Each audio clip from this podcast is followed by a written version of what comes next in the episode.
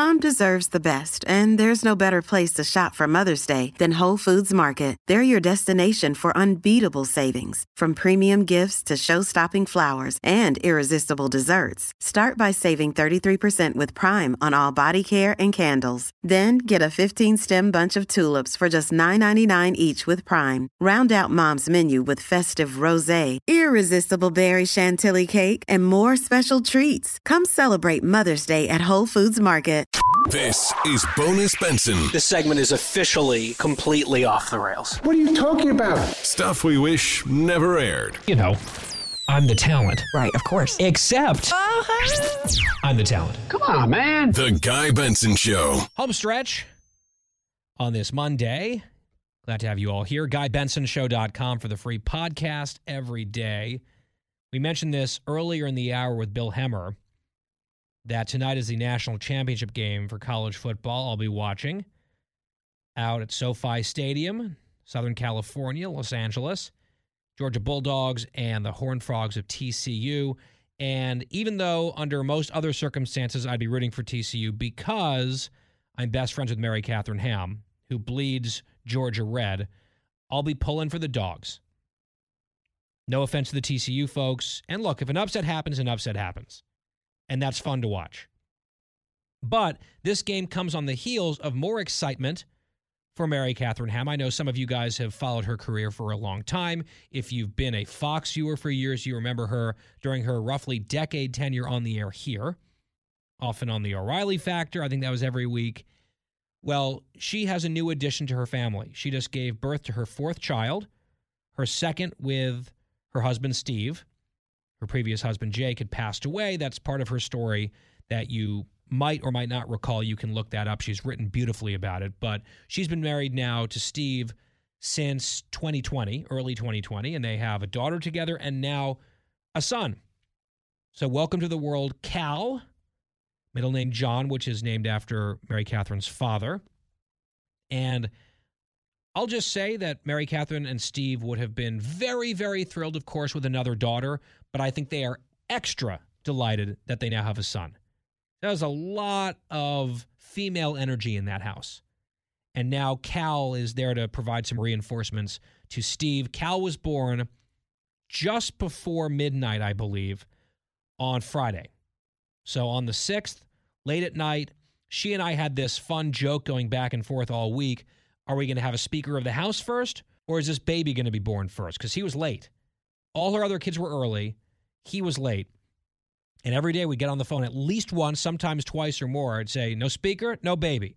No speaker, no baby. And then we got a baby and a speaker in that order in the span of about an hour, late, late, late, Friday into Saturday. So I am overjoyed for them. I can't wait to meet Cal at some point. And everyone's doing great, everyone's healthy. And I just wanted to give that shout out uh, to my very dear friend, who also, by the way, does enjoy listening to the home stretch. She'll listen to the show on and off, given the news cycles, but I think she almost never misses an episode of Bonus Benson on the weekends. She wants to catch up on the nonsense. So she'll probably hear this. So I wanted to make sure that I got it in during a segment that she might actually hear. With that being said, I know that she listens to Bonus Benson on a regular basis, typically on weekends, because I get text messages that usually start with something like, Oh, Christine, or Good grief, Cookie. And I think that we might be in store for yet another one of those right now. Because on Friday's show, just a few days ago, we had sitting right here in studio across from me in New York City, our friend and colleague, Kat Timpf. We talked extensively about dry January, which Kat is undertaking with her husband. She explained why, she explained her philosophy, the way that she's going about it. And I planned on just sort of having a quick throwaway question about dry January, and it turned into like a 10 or 12 minute conversation on that issue about her vape addiction and nicotine and then dry January and just different things that she's doing for her health. And it was, I think, a really interesting segment because Christine, our producer here, was also doing dry January. She tried last year, she made it 11 days in. She tried to pretend that was a success, and then she, you know, fell off the train and began her alcohol consumption again. And I felt like Kat almost gave not a direct pep talk to Christine, but Christine seemed riveted to Kat's words. Like she was really taking in some of this wisdom from Kat. The concern was that Christine had her mother's birthday party over the weekend. And I was wondering if she could make it through a Judgy Joyce centric celebration without drinking. Judgy Joyce doesn't drink, for the record, but some of the stress related to it might have caused Christine to slip. But I felt like this year might be different. Christine was listening to Kat. Christine seemed to have a more serious sense of purpose about Dry January. She had Bobby, her husband, on board. So, I mean, this would be the first of a string of moments of truth coming back from weekends. This is our first opportunity to have a moment of truth. The first post weekend home stretch with producer Christine during her ambitions to execute a dry January. And Christine, how's it going? Christine's refusing to talk. She is holding out hard right now. I'm putting her mic on, but she's turning it right back off. She's refusing to talk right now. Well, Christine, this is part of the the deal here. You talked about this. You kind of beat the drum on dry January. You hyped this up. People are interested. America wants to know. You might even say some people are counting on you, on your inspiration, on your stick to itiveness and your perseverance on this issue. They want to know how it's going. She's still refusing to talk. And if you recall, I did say there was a 0% chance she would last through her mom's birthday. You did party. say you did say zero. Yeah. And I gave her a higher chance than zero. I think I gave her like a one in five chance or maybe even a one in three chance. I had more faith in Christine. I've known her longer than you have, so I had a little bit more faith in her. And I'm sure that she has rewarded that faith and confidence, right, Christine? All right, I'll talk. Ah, there she is. You got me. yeah. I held out for as long as I could. I was expecting we are going to have to ask you 15 times and you'd finally answer. So I did well. I I think. Um there was a cocktail. Okay, I'm not, there was two Cosmos. I think I told you one, but there was two. And that's it. That's all I Wait, had. hang on, hang on. You say there were two Cosmos in existence or there were two Cosmos that you consumed? There were two Cosmos that I consumed on Saturday night. Okay. But but Hang on. Nope. Fox News alert. Seven days. well, She lasted seven days. Last year, you made it a week and a half, 11 days. This year, you were even worse. And you had not one, but two cocktails. I sort of knew, I was trying to pull this out of you because I knew. And if you weren't going to talk, there's actually a text message from you, a confession. So it's not like pleading the fifth doesn't work when you've already confessed.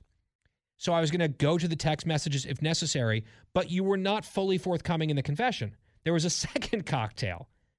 So yeah. it's over. No, well, here's Why even bother doing this? Why even say that you're trying when obviously you're not trying? well, yes, I am, and No, you're um, not. You're not. I, I mean, that was it Nope. That on that's Saturday. Like that's two cocktails, one cocktail breaks dry January. Correct. Two is like, F it. We're And- going for it. and I roped Bobby into it as well. Oh, so you made him stumble too. Yeah, he had two cocktails as well. How did you do that? Um, power of persuasion, saying that we should do this together if we're going to do it. But can I tell you something? I had just meant for Saturday night. I, d- I meant we were going back to dry January. I went shopping for a little bit yesterday, came back, and Bobby's sitting with a beer watching football. Yeah, no, it's over. And that's what he said. I said, no, no, no, we're still doing it. No. It was just a little blip. No. Nope. It's over. So, you know, break open your finest box of mama's juice. We're done here. Seven days.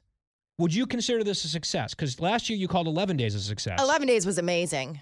So I wouldn't say it's the success that I had last year. No, but I mean, A for effort No. by sure, definitely. F. And can, You're I, putting the F in effort. can I remind you of something? And by the way, there's two F's in effort, just like two cocktails.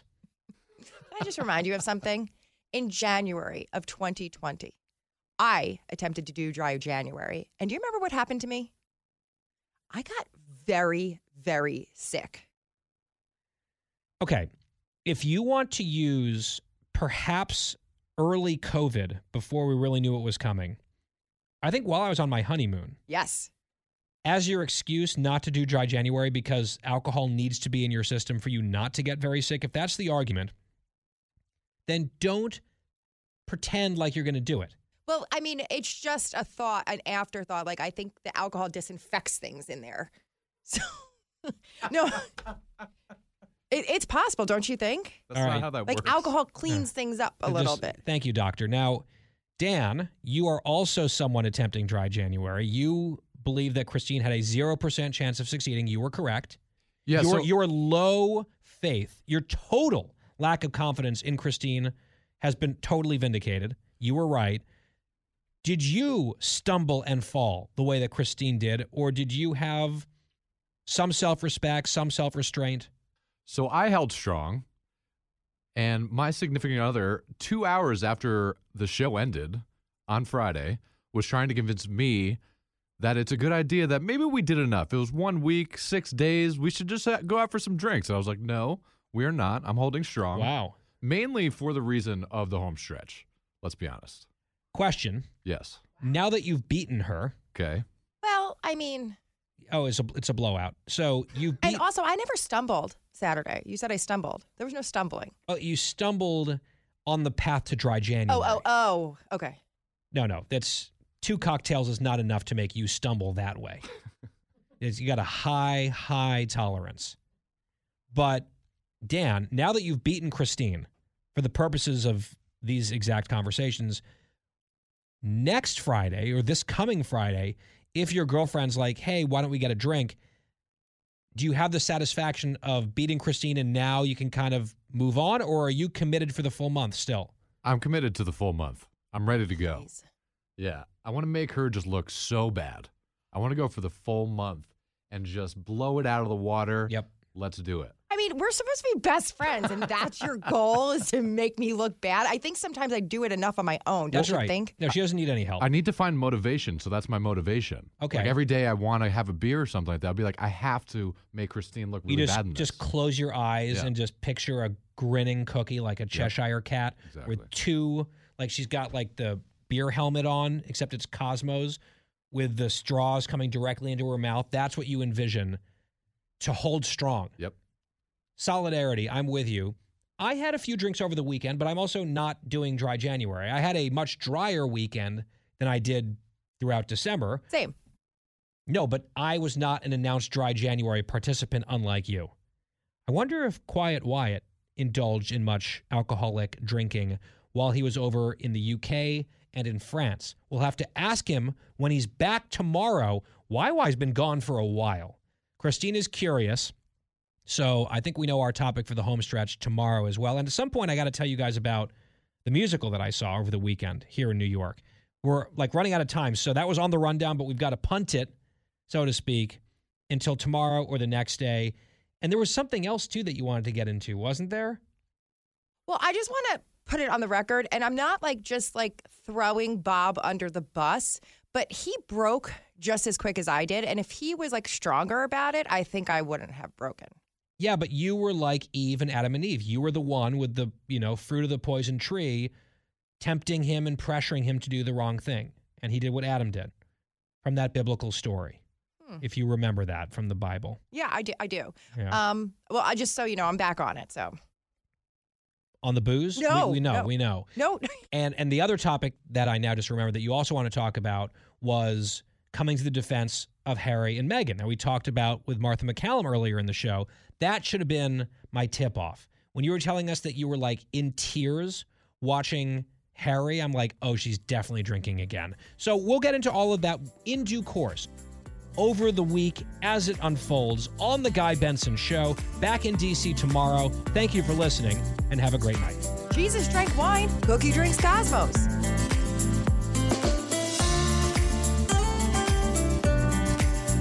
Him stretch on the Guy Benson Show as we are back. If you're listening on the broadcast, a little Rule Britannia action. Because, well, we'll explain that in just a second after we remind you that our website here, GuyBensonShow.com, podcast always free. Catch me tonight on Special Report on the panel, back half of the next hour, Eastern Time. back half of the next hour coming up on Fox News Channel. Well, Quiet Wyatt has been extra quiet on this program the last week plus because he hasn't been here. He's been on vacation. We've mentioned it a few times. He left before the new year.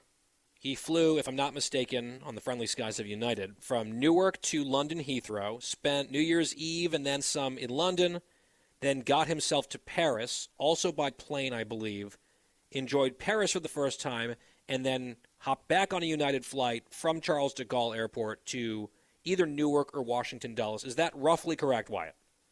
Yes, that's correct. Okay. I know that Christine has a million questions for you. I have some as well. We were chatting about it during our meeting. Right before you left, you sent me a text message. This was December 30th or so. You said any big recommendations for these two cities. And I've spent a fair amount of time in each city. I sent you a pretty lengthy text message, first for London, then for Paris. Sounds like you took me up on some of my recommendations, not all of them. I mean, you've got many, hopefully, opportunities to go back and see more things. Overall, ranking this trip on a scale of 1 to 10, 10 being just like an amazing, incredible, exceeding expectations trip, 1 being a complete disaster, what score would you give it? Oh, absolutely a 10 plus plus. I mean, it was some of the best, and I know this sounds corny, but some of the best days and experiences of my life. Like, honestly, would do it again today, even though it was a lot. It was 10 days, it was a lot of moving parts but it was just some of the best times and some of the best food I've ever had. Probably in France, I would imagine, right? the the food part. That's correct. The food yeah. was much much better in, in France than in in uh, in London. Because the one food recommendation I gave you for London, you ended up not being able to experience because one day you went to that restaurant and there was way too big of a line. The next day it was closed. So you tried. That might have upped the UK's food score as an Indian restaurant a little bit. France has fantastic food. There's no getting around that. I have like a bunch of more sophisticated questions for you, but I do have to ask you since you've now sent a few texts about this. Number one, there was a fast food related question that you had for me. Like you wanted me to guess. Did you have fast food when you were in Paris or something? Yes, I had fast food when I was in Paris, but it was uh, like I think everyone thinks of fast food. They think of one place that is kind of like a thing that people do in Paris. But in both the UK and Paris, there was one fast food place that I kept seeing everywhere, and they looked like the the shops themselves looked so much nicer than any of this fast food chain I've seen in the U.S. Hmm. And so I finally one night just broke down and went there because it looked so nice and new, all the touchscreen and everything. And and so I wanted you to guess which one do you think that is. Well, I feel like the cliche thing to do is to at some point get McDonald's in Paris. But based on the context clues, I'm guessing that's probably not it. No, not it. Huh. And it's like it's like a fast food, not a fast casual type place? No, it's fast food and it's like a very much an American iconic staple of a place. KFC? Correct. Yes, they're really? everywhere, everywhere, everywhere. I kept seeing KFC, KFC, and they all are brand new. So maybe they just did a rebranding out there. But I had Kentucky Fried Chicken in Paris, which I know sounds really bad, but it was actually really, really good and tasted exactly like you would get it back home. Okay, all right. And sometimes you just want a little taste of home. In fact, I remember when I was in high school, my dad had a business trip in London, and he brought me along and we didn't i mean just english food it's just not really known for excellent food. By the end of the trip we were both pretty tired of the cuisine so we went to like an american steakhouse. I think it was mickey mantle's and just got like ribs and french fries and coca-cola. It was like this is all i needed all i wanted at the time. A little taste of home nothing wrong with that. It was a long trip. The other little nugget that you had for me wyatt that i'm intrigued by you said there was something memorable about your transit from london to paris what happened so I flew British Airways the first time from London Heathrow to uh, the Paris um, airport. And I have to just say, the airports there are just on another level. Like the security systems are all brand new, state of the art. You take your passport, you scan it. There's this this machine that takes a photo, like a holographic photo of you, and you're like, you just get the gates open, and then you're through customs. It's it's very high tech. We don't have anything like that here as, in the U.S. as far as I'm concerned. And the airports also, I told Christine, they for some reason sell full bottles of alcohol, like like literally full jugs of vodka in you know Tito's vodka in the in the airport. They have like you know, like an alcohol. Uh, what do you call it? Well, duty free. I mean, we we Yeah. have that in the U.S. as well. Just don't tell Christine about this because she's going to move to Europe now. She's like, what? Huge jugs of vodka in the airport. She's just going to like find a new career and move over there. So let's just keep that away from her for now. So now I'm even more curious where this story is going. So I'm just saying the airports there are just really, really nice compared to I think some of the airports here in the U.S. So I get to the airport um, on time. I always like to get there at least two hours before, especially in airports I've never been before. So I get on. We're on the plane. Everyone's getting on. Very spacious, very nice. Um, and all of a sudden, we're you know we're about to take off. We're we're taxiing the runway, and we're in line. You know when you get in line on the tarmac and you can see like the line of planes. We're in line. We're literally seconds from takeoff. The captain comes on and says, "We have to go back to the gate. There is a security incident with this flight. We'll tell you more when we get back to the gate." So we have to taxi back to the gate. All of a sudden, all these British police cars start surrounding our airplane. Whoa. And I'm like starting to panic. I'm like, okay, this is scary. Like, what is going on? They're not telling us anything. People are starting to like, you know, really look around. Like, what is going on? And then they board the plane. British author- authorities board the plane. They escort this family off the plane with their luggage. They're now bringing canines on to do bomb sniffing of all the luggage on the plane. wow. They're still not telling us anything. They're just, just all this is happening. And then all of a sudden they come back on and they're like, there was a security incident with, uh, you know, these passengers on the plane. It wasn't their fault. It was the airport's fault. They did not screen properly these passengers' um, suitcases. So they had to take them off the plane, take their luggage off the plane, and then they brought them back on and they brought their luggage back on. And then we got back onto the air and it, that was it. But it was about an hour delay and they were, weren't saying anything. And it was just very, very scary because all of a sudden you just see all these, you know, police cars come up. They, they're all, you know, like Yeah, their, their when you're on an airplane and they've got bomb sniffing dogs sniffing around the thing that you are sitting on, that that's probably not a lot of fun.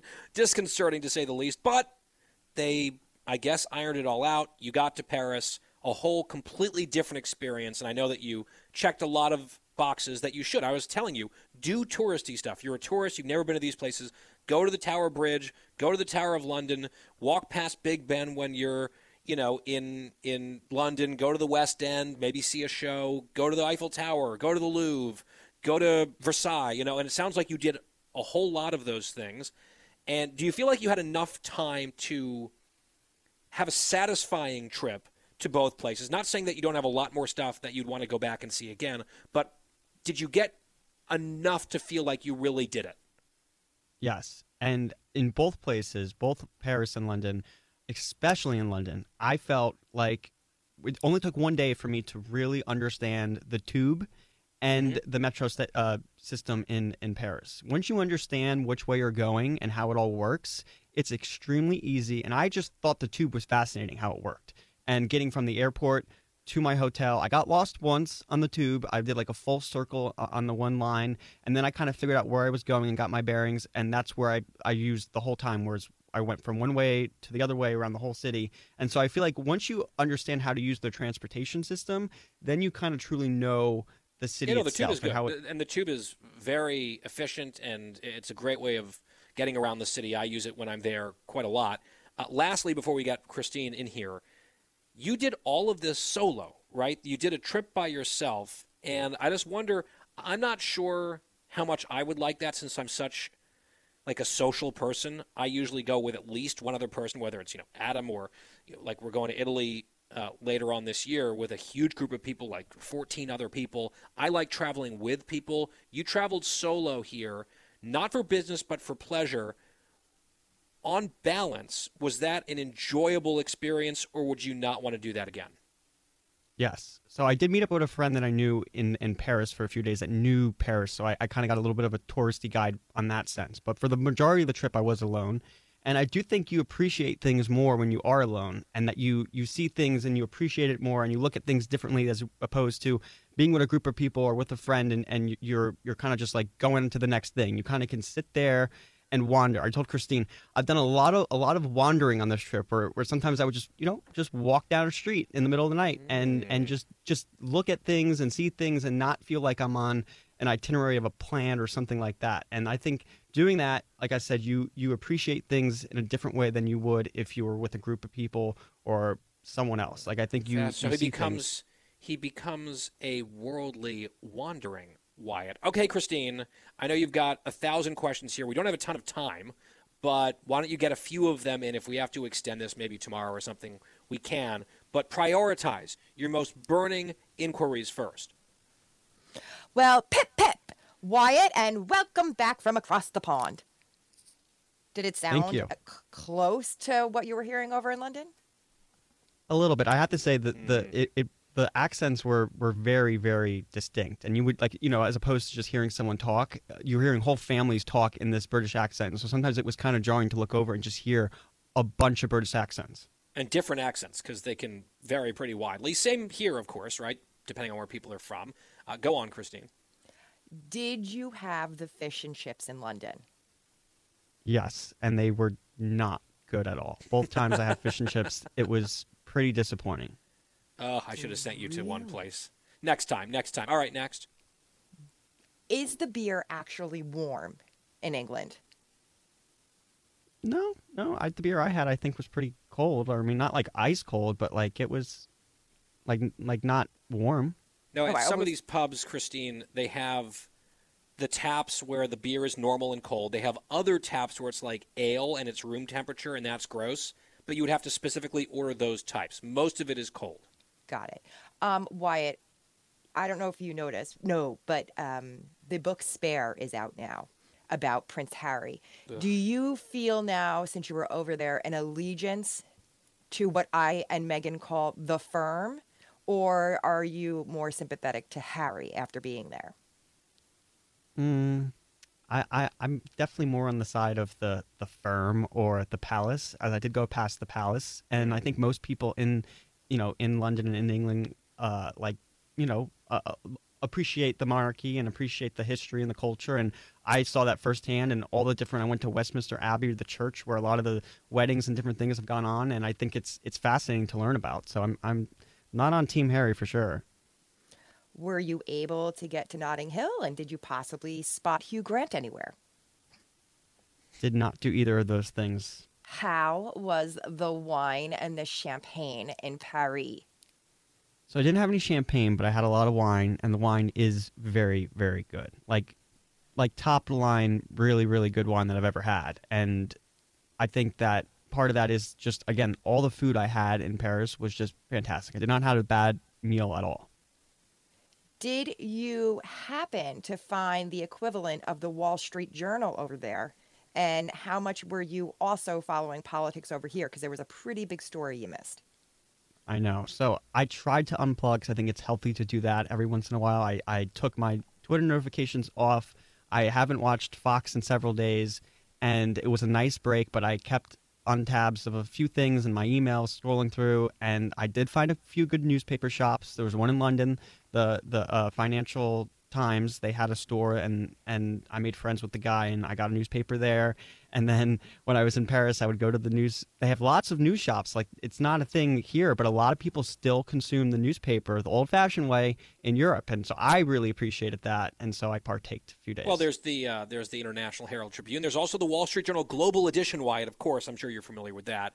And I just want to say, we should start planning major news events around Wyatt's vacations because Wyatt schedules vacations, goes somewhere, and inevitably, not some minor story, some giant political story breaks every time, and he's like glancing at his phone on vacation, but sort of like, oh, there's so much happening back home. It's almost without fail. We're out of time here, Wyatt. I just have to do one last question. While you were in Paris, were you ever confronted by or accosted by a mime, and were you robbed and or mugged by a mime in Paris? Nope, I cannot say. I didn't even see a mime, so I I couldn't say I, I was. Okay, I just want to know because you know Christine famously was robbed by a mime in Paris, and so I just want to make sure that somewhat hilarious crime did not befall you as well, and it did not, which is wonderful news. Thank you for sharing your travels with us, Worldly Wyatt, Wandering Wyatt. Now back to War Wyatt as we continue our coverage here on the Guy Benson Show this week. Welcome back, Wyatt. Glad to have you here. Catch me on Special Report tonight. Back here on the radio tomorrow. Have a wonderful week.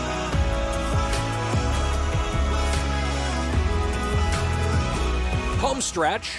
from the Windy City on this Wednesday. I'm Guy Benson. Thank you very much for tuning in. GuyBensonShow.com, free podcast every day on demand when the show is over, which is very soon. Before we go, I do want to tell you about something very cool that happened over the holidays. I was off the air, had a week off, so we didn't discuss this on the air. But if you follow me on social media personally, at Guy P. Benson on Twitter and Instagram, you might have seen this. I just want to give you an update in case you had missed the whole thing or had missed the resolution. And I've been holding off until there was a fairly solid resolution, which came to, I think, a conclusion just last night. Here's the backdrop, and I've been working on this behind the scenes now for well over a year. We have family friends, my family does, who we got to know when we were living in Hong Kong. I was there as a kid, lived there for almost seven years when I was a child. My brother was born in Hong Kong, and at church, there was a family that we got to know pretty well. They have a daughter who's roughly my age, then a son who is roughly my brother's age, and our parents were close. The parents of this family, the mother and father, who are, I would say, roughly my parents' age, are devoutly religious people. I believe that he was a pastor. They might have been missionaries. I'm trying to remember exactly what their background was. But we knew them through the church in Hong Kong. And we stayed in very loose touch through the years. My parents were better at keeping up with them. I have not seen any of them in years.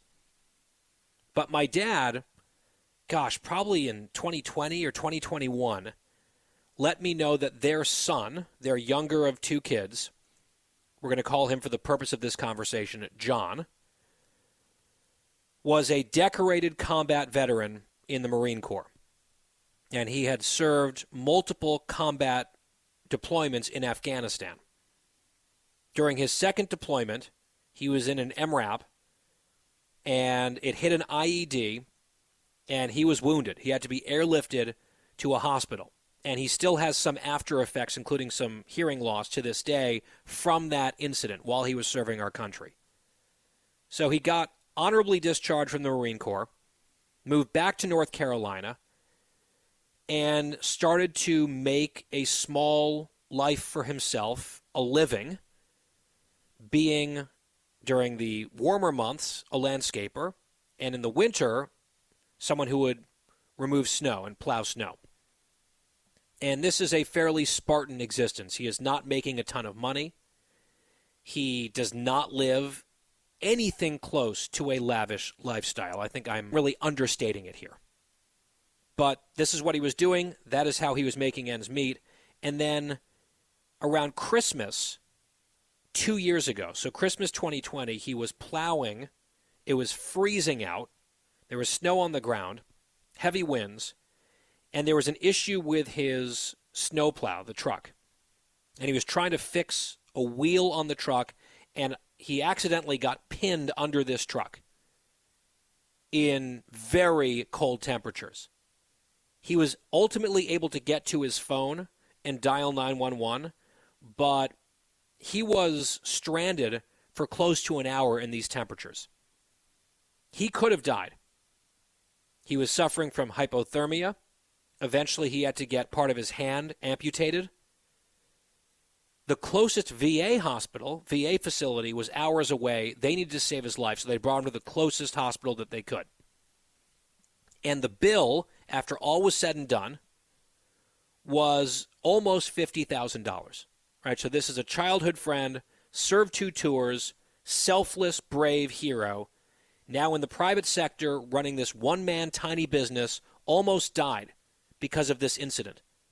And because they couldn't get him to a VA hospital, just a mammoth bill dropped on his desk after all of this. He had no ability, and his family, no ability to pay for this. So they went to work trying to get that $50,000 or so reduced. They were able to negotiate a little bit with the hospital. It came down a bit. They reached out to their congressman, who did not respond at all. That is now a former congressman, by the way, who's been replaced. Madison Cawthorn, uh, there's now a, a new congressman in that district. Senator Thom Tillis, who's been on this program multiple times. I put Tillis in touch with this family. Tillis did his best to help and his staff was involved in multiple phone calls. And ultimately, they reached the end of the road where they couldn't really do anything more. Anyone, right? All of the appeals to the VA had been exhausted. They weren't playing ball. The influence that Tillis or anyone else could exert reached an end of the rope. And John was looking at a bill of just shy of $30,000 still. He'd been paying it back in tiny increments. He just can't afford it. I had suggested all the way back when this was first brought to my attention a GoFundMe type crowdfunding event. I said, I bet you there are a lot of people in my audience who follow me on social media, who watch Fox, who listen to my show, who would want to help someone like this.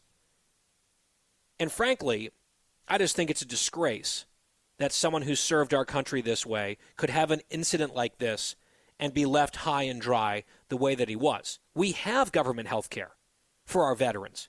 But because of these technicalities, it was like a hot potato that no one wanted to take.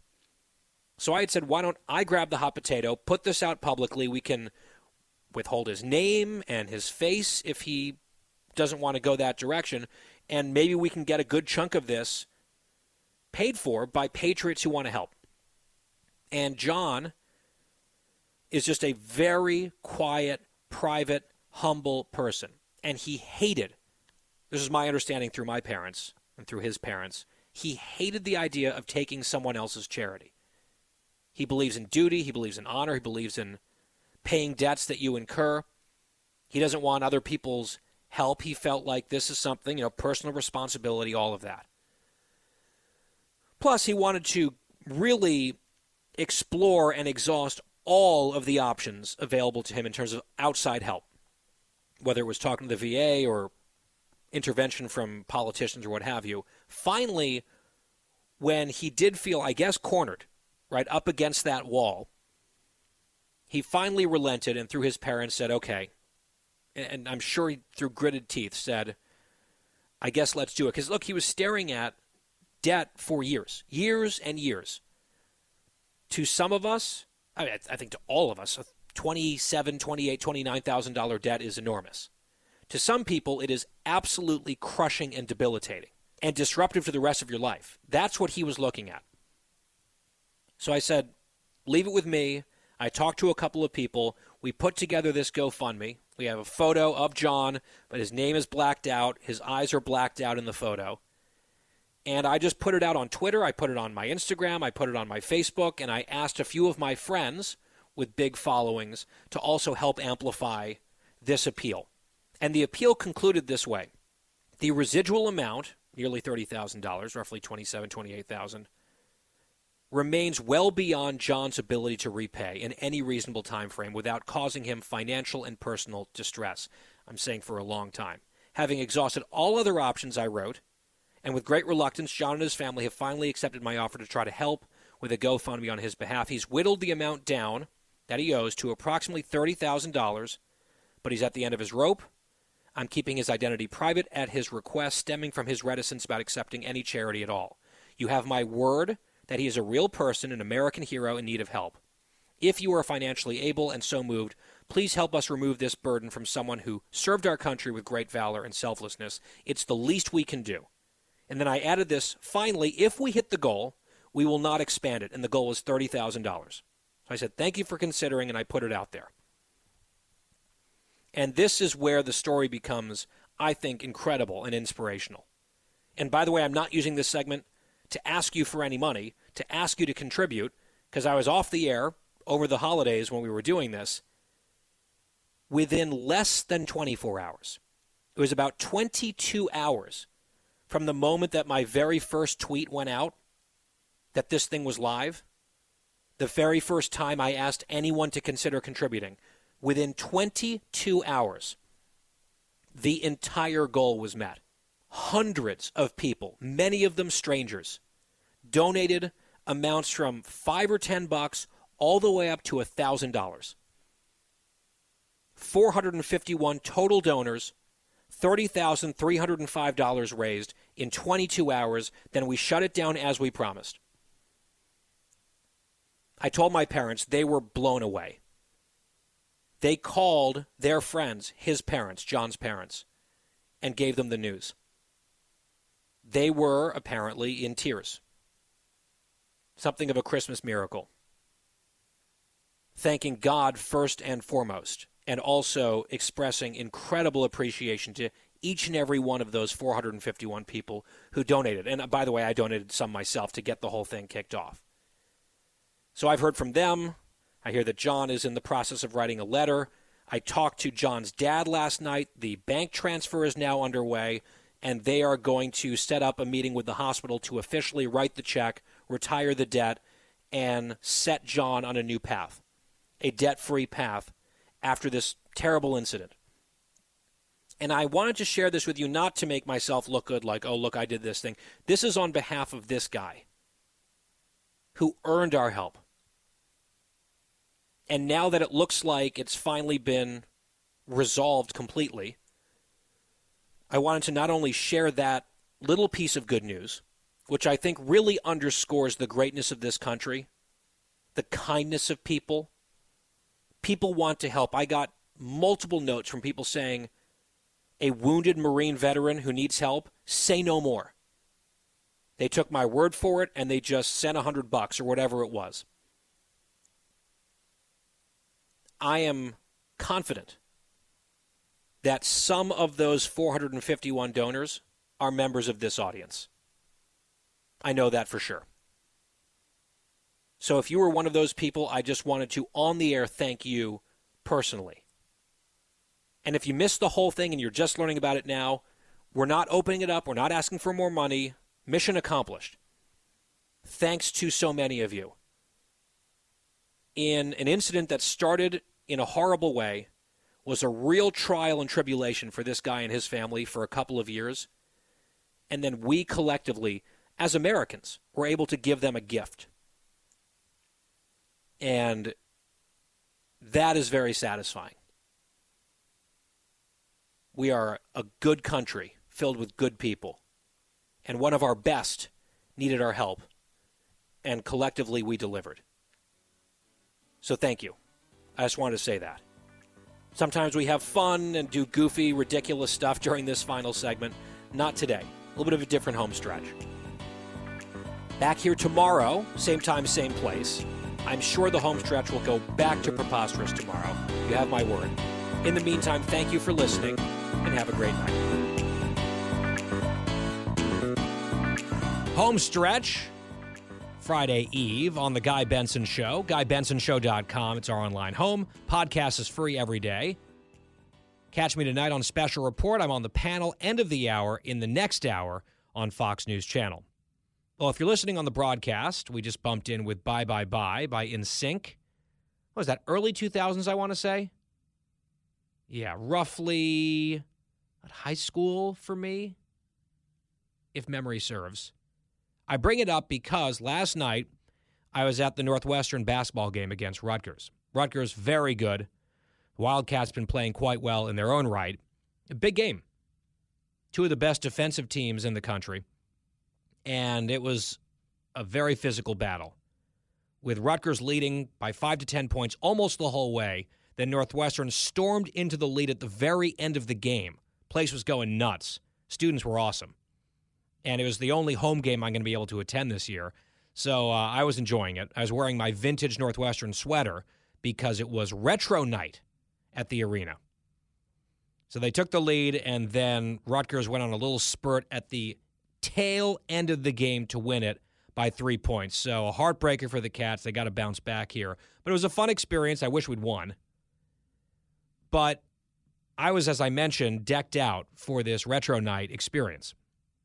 And they had old logos from various teams, including Northwestern and Rutgers, and then other Big Ten teams like vintage logos on the scoreboard.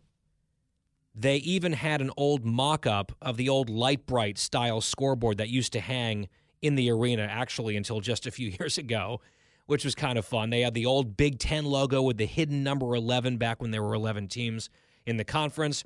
It was fun. It was a fun experience.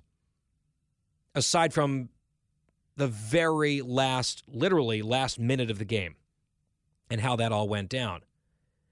But at one point during a TV timeout, they put on the screen that they had put up for a vote on social media which retro throwback song people wanted to listen to. And I guess the students were primarily voting on this. They were basically asking these kids, because they're all, what, like 18 through 22 now. So they were all born in the 2000s. What oldies classic do you want to hear? And the golden oldie that they chose was Bye Bye Bye by NSYNC, which doesn't really feel like it should be an oldie yet. It doesn't have an oldie sound, but I guess that changes. The definitions fluctuate over time, and what you think is contemporary music all of a sudden isn't so much anymore. I saw a meme recently where someone's like, You know, you're getting old when a song that you used to like at the club is now a song that you enjoy hearing being played at the grocery store. kind of that sort of effect. I would have voted, by the way, for Hungry Like the Wolf, Duran Duran, 80s. That was one of the options. To me, that's more retro than NSYNC. It's just me. Christine, how old is this making you feel? Well, I am worried that I don't even think Hungry Like the Wolf is retro. So when I Yeah, think that retro, was like that was what playing. That was a big popular song in your high school days. Guy, no, I was in elementary school when that was being played. Uh, I was in college Hmm. when Bye Bye Bye was being played. Um, none of this seems retro to me. And yes, if you want me to say it on air, like always, I do feel old after hearing this segment. I didn't want you to say anything. I just wanted you to tell the truth. Now, we were talking in the planning meeting for the show earlier about various songs, and we were uh, poking some fun at President Biden. You might imagine sometimes that happens on our calls. And you recommended playing a song, which is a Prince song, a pretty famous Prince song. And then I made a joke combining that with another famous Prince song. And Quiet Wyatt, who is 22 years of age, said he had no idea what we were talking about. He had not heard of either of these, I would say, mega hits. Isn't that right, Wyatt? Well, let's just correct the record. I know "Bye Bye Bye." Like everyone's heard that song, and I'm not saying you didn't know that. I'm saying you didn't know either of the Prince songs. oh, oh yeah. Well, I know "Purple Rain." You know that song, Oh, but I do. Yeah, of course. other than other than that, I do not know anything else. But but something that I will add is that the only thing I know about Prince is when he died. uh, It was a breaking news event, and I was in high school when he died, and I announced that to my class in, in history class. I was giving breaking news even in high school. So that's the only thing I know about Prince. You get off on that, Wyatt. It's like I, I got to tell I got to tell my class that Prince died today. Little mini Fox News alert here from War Wyatt. I love that actually. What were the songs that you? It was uh, Raspberry Beret you'd never heard of. What was the other one? Little Red Corvette. Oh yeah, Little Red Corvette because of the Corvette comment from from Biden. That's what it was. You've never heard of those songs. Never heard of those songs. Do we have those songs? Can we pull those songs up?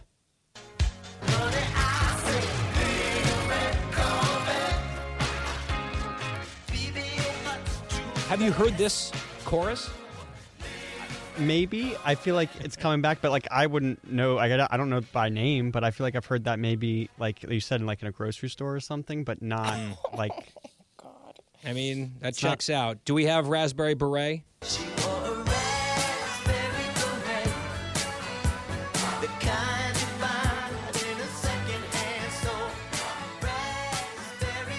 Any recognition there? absolutely not. nothing. Wow. Wow. Okay, so it's retro night here on the Guy Benson Show, apparently, and Wyatt is having none of it. Now, we did tease heading into this some fast food related news, and we love a fast food story here at this program. And we have pretty strong opinions on it, occasionally a hot take or two, some disagreement, obviously.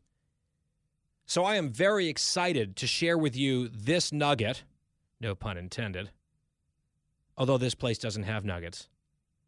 An update involving In N Out Burger, which is, for my money, probably the best regional fast food that I've had. It's out west. Although I will say Zaxby's down south, which I found out and discovered this summer, that gives In N Out a run for its money. But In N Out, delicious. I've made this clear before. It's their burgers and their shakes. The fries, garbage. Just cardboard. But the burgers are amazing. Everything's fresh.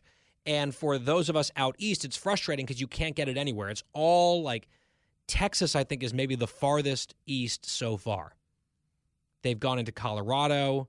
Of course, their home base is California. They're in Nevada, Arizona, I think other places out on the West Coast, maybe Utah. In any case, In and Out is coming now to Tennessee. I believe this is the first time they have ever crossed the Mississippi River. And Axios reports that for fast food lovers, In N Out is the holy grail. Middle Tennessee will now play a prominent role in the California based chain's ongoing expansion efforts. They're going to have a massive Eastern Territory office in Franklin, Tennessee, with restaurant locations, quote, in and around Nashville. Starting around 2026, Governor Bill Lee, a Republican, announcing this. This is the first expansion of the chain east of Texas, so I was right about that. So, a lot of jobs, a lot of restaurants, and then you have to wonder if they are creating an eastern hub, like a corporate hub for In N Out in Franklin, Tennessee.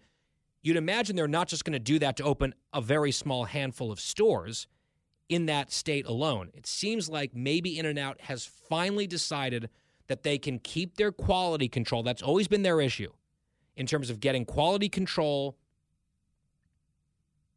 at a very high standard with freshness and having the hubs to get all of their products to their stores in a way where everything is guaranteed to be fresh every day.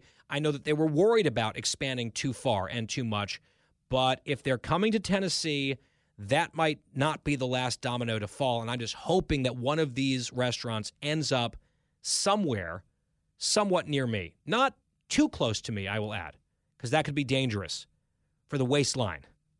I might need to like double my Peloton regimen if there's going to be an In and Out nearby. But when I saw the headline In and Out expanding east, I like read everything that I could about it immediately. So maybe you've heard about this, maybe you haven't. I know some people are part of this dead end contrarian crowd who want to pretend that In and Out isn't any good.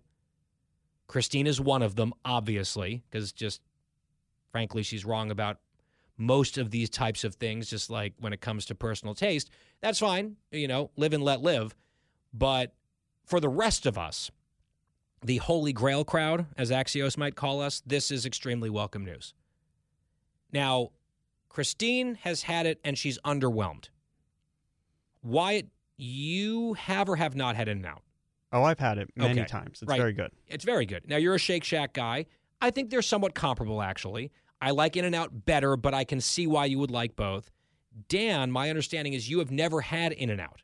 I've never had it. It's, I've heard about it, and I've heard a lot of people love it. Um, I'm more of a Shake Shack person myself, or like a McDonald's or something like that. But I've never had Well, it. you can't say you're more of that because you've never had it, right? You you can't rank them on a scale when you haven't actually consumed their product yet.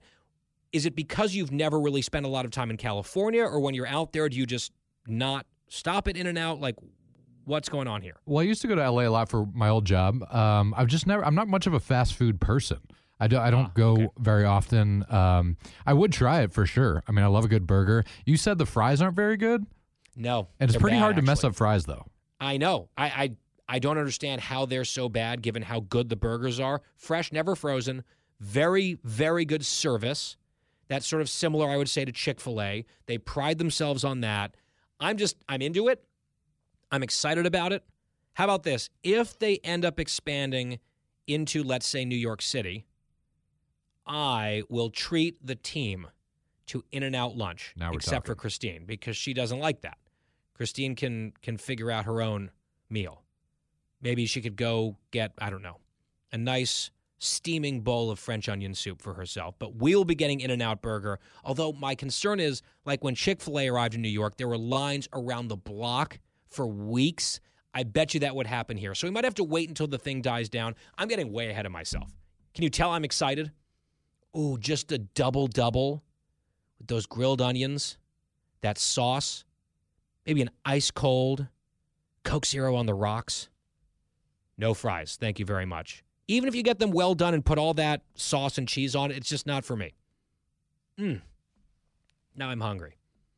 It's dinner time, but I can't eat yet because I'm up on special report coming up in this next hour on Fox News Channel. A lot of very interesting developments to talk about with Bret Baier and the team. We will do so. Hope to see you there on TV. Back here for the Friday edition on the radio tomorrow. Have a great night.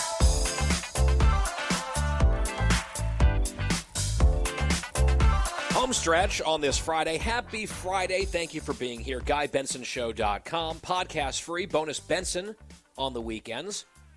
Catch me on Fox News Sunday. Sunday morning with Shannon Bream. I'm on the panel with the whole team. Five of us around the table looking forward to that. Well, Mamma Mia, Christine is hosting a brunch on Sunday.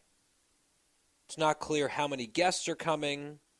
I think Judgy Joyce is involved.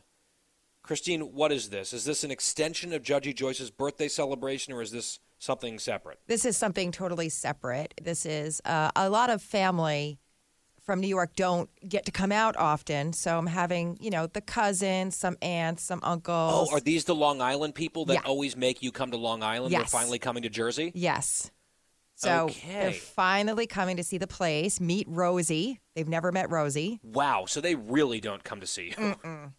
No, All right. I don't know if you know this, but a lot of, and I'm not saying this in a negative way, but a lot of people that live on Long Island do not like to leave Long Island. Well, it's a giant pain to leave Long Island. I call mm-hmm. it the world's largest fire hazard. Like there's one way on, one way off. It's a nightmare to drive. I guess, you know, you could go by boat and ferry and that sort of thing, but I've been to Long Island any number of times. There are some very nice places, some very nice people, but it is not exactly easy. And trying to exit via the city to go anywhere else, often a nightmare. Even when you would imagine the traffic wouldn't be bad, it's bad. So I can sort of understand that, but it's not like it's a piece of cake for you guys to travel from Jersey to Long Island and back either. So it feels like reciprocity demands that they come see you at some point. I guess it's happening on Sunday, so you want to make the best of it. It's a brunch. So what is that going to entail? Because you have said, I believe, in the past that you're not exactly a cook. You said Bobby's sort of the cook of the household. What do you have in store for these relatives? Well, so this is the thing. Usually Bobby does all, you know, meals, especially when we have company, but I'm taking over. I'm doing the brunch because I feel like a brunch is something that I can handle. Hmm. So I'm starting with a nice French toast casserole that I do the night before, and then you let it soak, and then you just throw it into the oven on Sunday. I'm going to do eggs, bacon, By the way, can I just say, and this is this is not a reflection. I'm sure there are people all over America listening to the show right now who say French toast casserole sounds like a gift from God above. But you know my position Mm. on French toast, waffles, pancakes. I'm a strong no. I really dislike that entire realm of food. What? I call it, I believe, hot, wet sugar bread is how I describe it, and I have no interest. Like I find it repulsive That's insane. even if I didn't hate it, it would still be not worth the carbs and calories. But I actually detest it, so it's easy to miss out on those carbs and calories. No, thank you. But you're moving on to eggs. I'm much more interested in eggs, so please go on. Well, uh, the eggs were not the star of the show, and now you're making me worried because the eggs, I was just going to, you know, throw a whole bunch of eggs in a pan and like twirl Scramble it 'em? around. Yeah, I got scramble, scramble, sorry. Twirl them around? Wait, can we stop? Can I? Is that what you just called? Can we? Scrambled eggs? We're not fixing anything. Can we We're please putting, fix we're putting eggs in a pan and twirling them around. Oh boy, this is going to go well. So now you're making me worried because I, these scrambled eggs, Mm, good. because that's Well what I was going to do with them, scramble them. Scramble, yep, always, yep. that was um, not going to be the star of the show. The French toast casserole is the star of the show. No, I think most people would want that and like that. I just I acknowledge I'm weird in the fact that I don't like that stuff, but I personally don't. Maybe the Long Island relatives, like most people I would imagine, do. Well, I mean, they always love a good, you know, gravy and macaroni. It is Sunday, but since it's a brunch, we're not going to do that. Um, then I'm going to do, you know, bacon and uh, sausage and a fruit salad. But my mom loves, you know, a good coffee and cake. Like that's her her jam. might you say? So I was like a coffee cake. Right. But like you know, like she loves like, you know, when you have like a dessert, like she likes a piece of cake and a cup of coffee. Yeah, like a baked good, along with a coffee. Maybe some dunking can happen. That is a common thing that many people like. Not for me, but go on. And I know I could just, you know, go support our local bakery, which needs the support. But I've decided that I'm I want to do everything. So I'm gonna make a cake. Hmm. And I have enlisted Quiet Wyatt to help me because not only does he make balloon animals, not only does he read the Wall Street Journal from front to back, not only does he travel the world, Wyatt bakes Oh, yeah, very, a- very well. He's a baker. Now, are you having him come in to physically help you bake in New Jersey, or are you just getting some tips from him, perhaps a recipe? Well, I'm going to get a recipe, and then I just asked him earlier to please be around Sunday morning. To what? What Dan is that a lot to ask of a coworker? I feel like maybe there's some boundaries here that need to be respected. boundaries. We have boundaries. Well, the four I of mean, us. One clear boundary is this is yet another gathering at your house to which I'm not invited. Like I- I- every gathering that's ever happened at your house, never been invited. Okay. Not that I would come to this because I have Fox News Sunday. That's the only reason. Uh, plus, you know, the offerings, plus the person who's cooking. All that being said, though, what have you asked Wyatt in terms of help, and has he provided said help? So he, we decided. I thought it was a coffee cake. Wyatt, you said we've decided on a crumb cake. Yeah, I mean that's what I call it. There's different ways you could make it with like a crumb. There's like a crumb bun, which is more of like a, a bun, and then they put the crumbs on top. Or there's crumb cake, where it's like literally cake and crumbs, and then people do different iterations of it. But what I call it and what I like is just a good crumb cake with a lot of crumbs, And are the And- crumbs made out of sugar? Is that right? sugar, cinnamon, and a lot, a lot of butter. Okay. And this is something also that falls into the category of stuff I'm totally uninterested in. So I'm I think generally picturing what you're talking about, but if someone's like, "Hey, would you like a big healthy slice of this delicious crumb cake?" I would say, "No, thank you." I'll go over to a diner and get a nice omelet and some home fries if I'm feeling like breakfast. But this sounds promising, except Wyatt, are you concerned about conveying accurately information that can then be properly synthesized and put into action by producer Christine? Like maybe she should go down to the local bakery and get a crumb cake as a backup just in case there's a Sunday morning disaster, which is not, I would say, totally out of the question here. So I appreciate Christine's farm to table idea of making everything for this event. Um, I will say in my past life at Wyatt's Bakery, I used to actually ship my world famous crumb cake literally all around the country. So with a 24 hour notice, Christine, you can place a order of Wyatt's famous crumb cake at wyattsbakery.com and Wait, is can that still a thing? Not a thing, but it used to be. Wait, can Wait. I do it now? I mean, I have more than 24 hours till Sunday.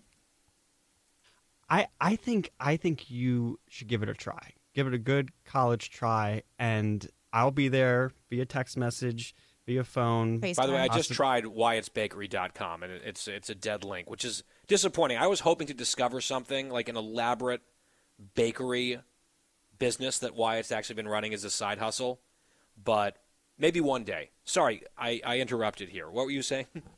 So I'll have my phone on via text message, phone, and possibly even FaceTime if you need. Wow. So you are absolutely just obliterating any concept of boundaries. You're like, yes, please bother me on a Sunday morning. Well, we're That best is- friends. I mean, that's what you do. You're there for each other.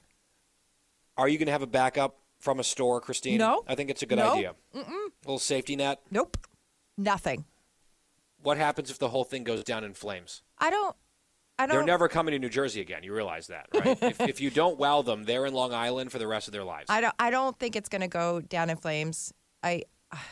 Well, now you're making me nervous. I felt pretty confident before I started talking to yeah, you but you often this. have misplaced confidence. What? What is that supposed to mean? It means exactly what it sounds like. I just think it's important to have the occasional, like, realistic reality check to make sure that you're contingency planning for the well being of yourself, your mental health, and the enjoyment of your guests. See, I'm just being a friend, if you think about it.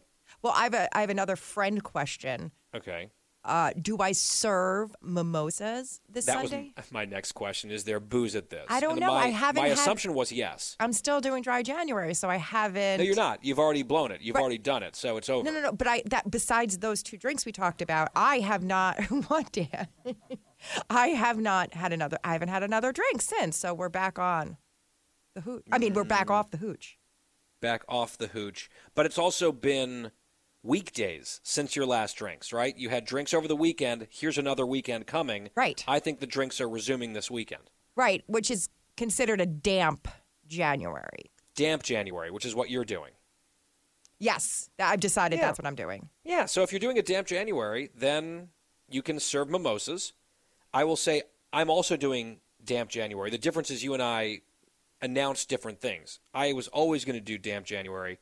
You claimed to do dry January and failed seven days in. This has been my plan all along. However, I will confess, my plan was to basically drink weekends only Friday and or Saturday, but probably just one or the other for the most part. I had a dilemma last night. Our neighbors threw a party on a Thursday, I know, but the whole neighborhood was invited. They're kind of new to town. This was their first time they've entertained at their home for neighbors.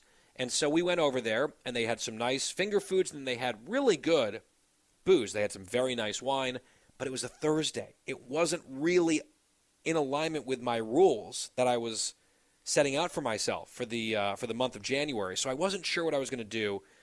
Was I going to have a few drinks? So I actually talked about this with Bret Baier. I was on the special report panel last night. He and I ended up in the elevator together afterwards. He was heading down to his car. I was heading home, and somehow this came up. And I think it's okay for me to tell. I can tell this, right? Of course you can. Come Yeah. on. So we'll, we'll keep your Bret- secrets. Yeah, Bret. No, this is yeah, big big secret on national radio. Bret enjoys a cocktail from time to time. In fact, we've talked about it on the air. His seasonal cocktails. The man likes to drink, so so do we here. So I asked him about this, and he said, "Oh well, I'm definitely not doing dry January." And I sort of made reference to the quasi dry January, and he said that he would probably describe his January as drenched, which I think is great. Christine, you should commit next year to drenched January. I feel like that's something that you could actually Uh, deliver a, on. It was a drenched December. Yeah, that's sometimes the problem. So I felt like him saying that gave me a little permission slip. So I did have two drinks at the party last night on a Thursday. So I think in order to make up for that, I probably won't have a drink on Saturday. Interesting. Well, you got to Yeah. give yourself a little grace. I just know I forgive you. Well, I will sleep well tonight in that case, although I will be very concerned for your guests for this brunch on Sunday, especially if there's no backup plan. It's like cookie or bust. Hopefully it goes well. You'll have Wyatt available by FaceTime. Please do not call me because I'll be on Fox News Sunday on set. That would be very embarrassing. Like, oh, this is my radio producer. She probably has an issue with her crumb cake. I just can't do that. Even lovely Shannon Bream might frown upon such things. So, good luck, Godspeed. Hope it goes well. Maybe we can get an update on Monday when we're back here together on the radio. In the meantime, have a wonderful weekend, everyone. Dry, damp, drenched, whatever you want to do. Always drink responsibly, thelongdrink.com. Back here Monday. Have a great night. That was this week's edition of Bonus Benson. For more Guy Benson Show, Go to GuyBensonShow.com or wherever you get your podcasts. The Will Cain Show is now dropping five episodes a week. Join Fox and Friends weekend host Will Cain as he tackles the latest headlines from his unique perspective, along with thought provoking interviews with leading figures and live calls from viewers and listeners. Listen wherever you download your favorite podcasts. Listen to the show ad free on Fox News Podcast Plus, on Apple Podcast, Amazon Music with your Prime membership, or subscribe wherever you get your podcasts.